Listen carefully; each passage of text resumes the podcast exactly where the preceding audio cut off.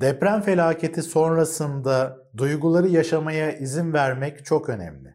Bazı kişiler güçlü olmaya çalışarak işte yakınlarına destek olabilmek için duygularını görmezden gelmeye, bastırmaya çalışabiliyorlar. Onlar için sanki güçlü olmak, bu duyguları yaşamamak, ağlamamak, bir şekilde destek istememek, konuşmamak bu konuları şeklinde düşünebiliyorlar ama bu çok yanlış bir şey. Güçlü olmaya çalışan kişilerin eninde sonunda hissettikleri o duygusal yük nedeniyle güçsüz hissetmeye başladıklarını, hatta bunun yıllarca devam edebildiğini görüyoruz.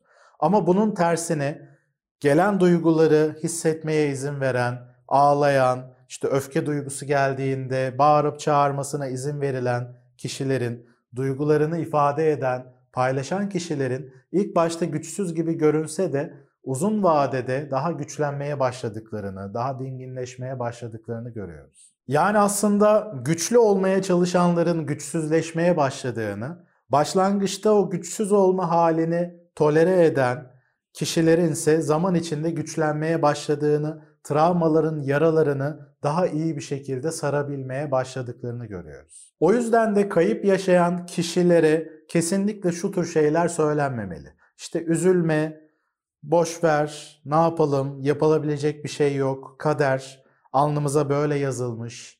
Hani değiştirebileceğin bir şey yok, o yüzden takılmanın anlamı yok. Önüne bak, ağlayıp kendini yıpratma gibi şeyleri söylemenin hiçbir anlamı yok. Bunların rahatlatıcı bir etkisi de yok. Eğer bu tür sözler söyleyen birilerini görürsen, işte kayıp yaşayan kişileri teskin etmek için, bu kişileri gidip uyar kesinlikle. Çünkü fayda sağlamaya çalışırken tam tersi bu doğal süreci sekteye uğratıyorlar.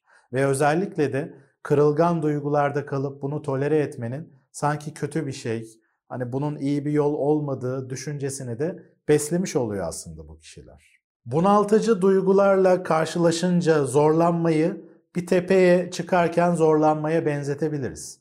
Bir, yüksek bir tepeye çıkarken zorlanıyorsan yapman gereken şey geriye dönmek değildir. Küçük adımlarla yürümeye devam etmektir. Eninde sonunda tepeye ulaşacaksın, bu tepeyi aşacaksın. Ama evet zor gelecek, bu adımları atmak kolay olmayacak ama bu tepeyi aşmanın da tek yolu bu. Tabii ki eğer tepeyi aşmakta zorlanıyorsan bu konuda psikolojik destek alabilirsin. Böylece bir uzmanın desteğiyle birlikte duyguları tolere etmek biraz daha kolay olur. Hani kaçınmadan belli duygularla yüzleşebilirsin. Eğer bir afet zedeysen gönüllü uzmanlara ulaşabilirsin. Ücretsiz bir şekilde uzun süreli psikolojik destek hizmeti veriliyor.